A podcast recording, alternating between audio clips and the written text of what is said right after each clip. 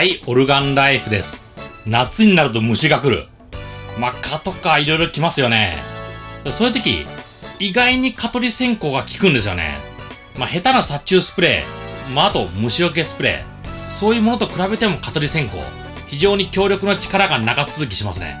まあ、それと蚊取り線香、非常にローテク。だからトラブルもないですね。使おうと思ったら使えない。まあ、一つ気にしないといけないのは、湿気ですね。水に浸かったら火がつかない。あと、ライターとかも必要ですね。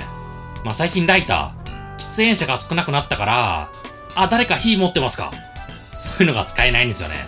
車のシガーライターも最近ついてない。だからライターとかマッチ、確実に確保してください。まあ、ただ蚊取り線香、本当のアウトドアで使う、山の中で使う、そういう場合だとちょっと弱いかな。そんな感じもします。まあ、こういう時、友人が面白いものを持ってましたね。強力蚊取り線香。赤い色の蚊取り線香ですね。赤。なんか効きそうですよね。3倍ぐらい効くのかなまああれですよ。それ実際私庭で使ってみたら、少し離れたところにいた足長鉢、どっか行ってしまいましたね。普通の蚊取り線香だったらまだいますよ。ただ強力蚊取り線香だといなくなった。強いんですよね。だからキャンプ、あと森の中を歩く。そういう時は強力蚊取り線香がいいのかな。まあ、ただ注意点ありますね。強力蚊取り線香。